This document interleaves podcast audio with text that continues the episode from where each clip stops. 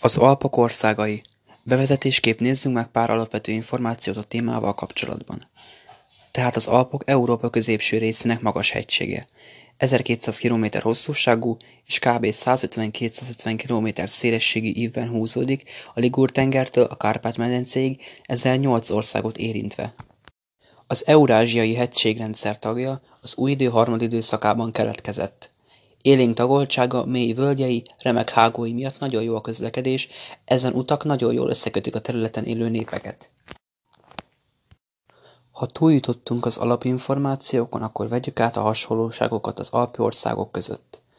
Közös bennük, hogy gazdasági szerkezetüket, illetve természeti viszonyaikat az Alpok határozza meg. Az Alpok hegyvidéke több száz éven keresztül elszigetelt volt, ez hátrányt jelentett mind társadalmilag, mind pedig gazdaságilag. Ezen elszigeteltség miatt ipari fejlődésük megkésett.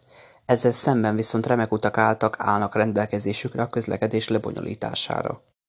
Az utak egy tulajdonsága az utóbbi évszázadban serkentőleg hatott a szolgáltatásokra, ezen belül például a kereskedelemre, turizmusra, illetve a pénzügyi életre. A terület országainak hasonló politikai berendezkedése van. Mindannyian katonailag semleges országok, egyikőjük sem tagja a NATO-nak, illetve szövetségi berendezkedésűek.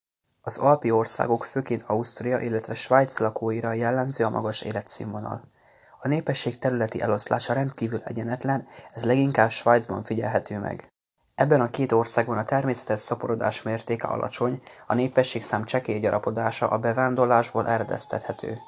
Mindkét ország hatalmas bevételre tesz szert a turizmus által. A jól felszerelt üdülőhelyek, gyönyörű tájak, nagy történelmi múlttal rendelkező városok, például Zürich, Bécs, vonzzák a turistákat.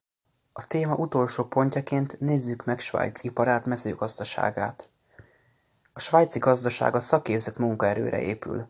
A mezőgazdaság szerkezetét, illetve területi elhelyezkedését nagyban befolyásolja a hegyvidék adottsága. A vezető gazdasági ágazat a rét és legelő gazdálkodáson alapuló állattenyésztés. Fő használat a szarvasmarha. Jellemző az istálozó állattenyésztés. Svájc világhírű sajtokkal, csokoládéval büszkélkedhet, aminek nagy részre exportálásra kerül. Svájc ásványkincsekben szegény ország, ezért a nagy szaktudást igénylő, kevés nyersanyagot felemésztő iparágok jelentősek az országban. Például az óragyártás, gyógyszeripar rendkívül fontos ágazatoknak számítanak Svájcban. Remek minőségű termékeket állítanak elő. Befejezésképp fontos megemlítenem, hogy az előadásom bevezetése a Wikipédia Alpok című szócikkének felhasználásával készült, a másik két részhez a tankönyvi anyagot használtam. Köszönöm a figyelmet!